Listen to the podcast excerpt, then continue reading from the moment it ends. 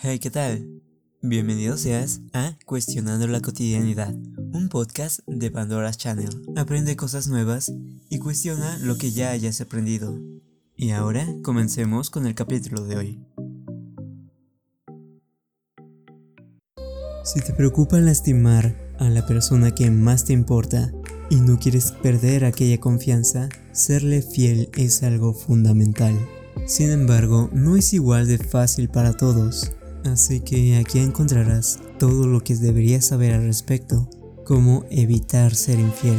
Primero que nada, ¿de verdad quieres dejar de ser infiel? Y quiero que lo medites por unos momentos. Por ejemplo, seguramente conoces a alguien que sabe que está haciendo cosas malas, pero aún así las sigue haciendo. En realidad puede deberse a dos motivos. El primero es que no le interesa tanto cambiar porque no lo considera tan importante. Y el segundo es que le puede gustar mostrar a los demás y a sí mismo que hace cosas malas, como tener cierta rebeldía. Cuando se cumple el segundo punto, de que te gusta hacer las cosas malas por rebeldía, realmente deberías de buscar una relación más casual o informal. Seguramente encontrarás a alguien que sea más liberal en tanto a lo amoroso, y así puedes evitar herir a alguien que espera bastante seriedad de ti. Pero si sabes que no te causa mucho placer precisamente ser alguien rebelde o alguien infiel, supondremos que te importa arreglar este defecto, te importa que confíen en ti.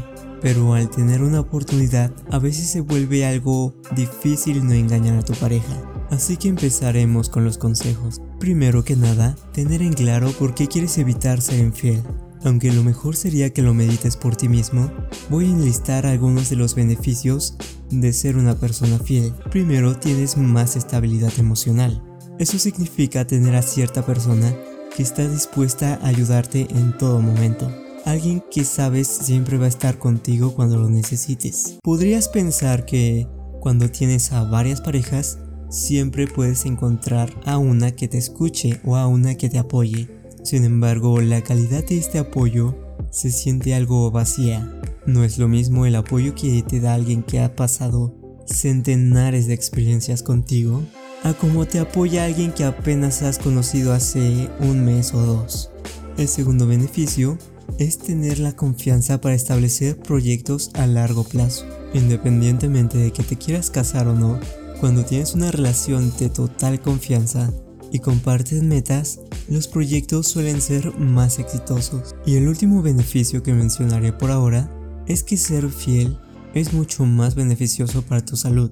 Entre más parejas tengas, más aumenta la probabilidad de que te contagies de alguna enfermedad venérea. Aunque una de las más destacadas es el VIH-Sida, existen muchas otras, como clamidiasis, gonorrea, hepatitis, sífilis, BPH, entre varias, varias, varias, varias otras. Y como cualquier enfermedad, si no se trata a tiempo y de forma adecuada, puede hacer que vivas varios años menos. Y si es que aquella enfermedad tiene tratamiento, tratamientos que muchas veces no se han desarrollado o tienen costos bastante elevados.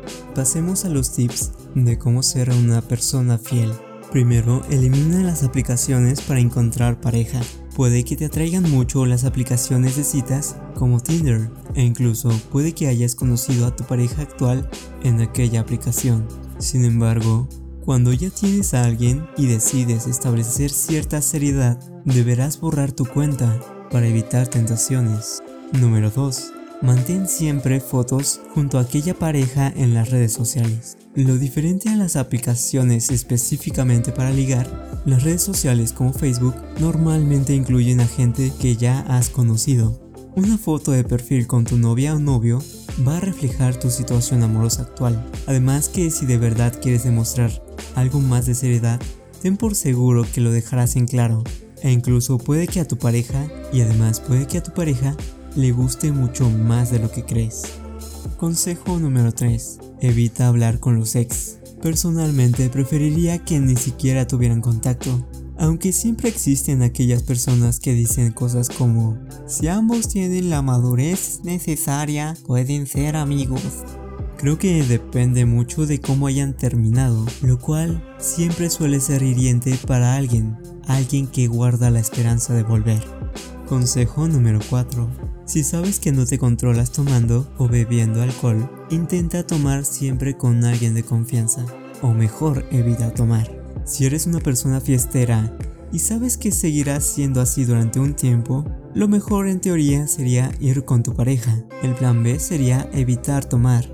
O ya en última instancia, podrías ir con aquellos amigos que odian las fiestas y que siempre te están regañando. Ten por seguro que estos son los más confiables, aunque en estos casos tendrás que ser creativo o creativa para convencerlos de ir. Consejo número 5. Evita a los amigos que también son infieles o engañar a alguien se te hará poca cosa. Es bastante común hacer lo que vemos. incluso hay una frase que dice, eres el promedio de tus 5 mejores amigos en todos los aspectos. Si a tus amigos se les hace poca cosa engañar a sus parejas, tú te vas a sentir igual de cómodo o cómoda haciéndolo. Puede dolerte un poco, pero depende enteramente de ti. Y el último punto que mencionaré aquí es hablar con tus amigos. Si tus amigos no son aquellas personas infieles, el apoyo social y la presión puede ayudar a combatir aquellas tentaciones. Encuentra a alguien con quien puedas expresarte y que entienda lo que se siente ser tentada o tentado, y él o ella pueden estar disponibles para hablar contigo, hablar contigo fuera de la cama para ser más preciso. Y claro, si este contenido te interesó, te invito a ir a mi página www.pandoraschannel para ver los puntos que no mencioné aquí. Esto fue todo en Cuestionando la Cotidianidad de Pandora's Channel. Te recuerdo que recién estrenamos página web. Entra a donde publicamos nuevos artículos cada día. Y si te gustó este podcast, asegúrate de suscribirte. Es gratuito y subimos nuevos episodios cada dos días. Espero estés teniendo un excelente día.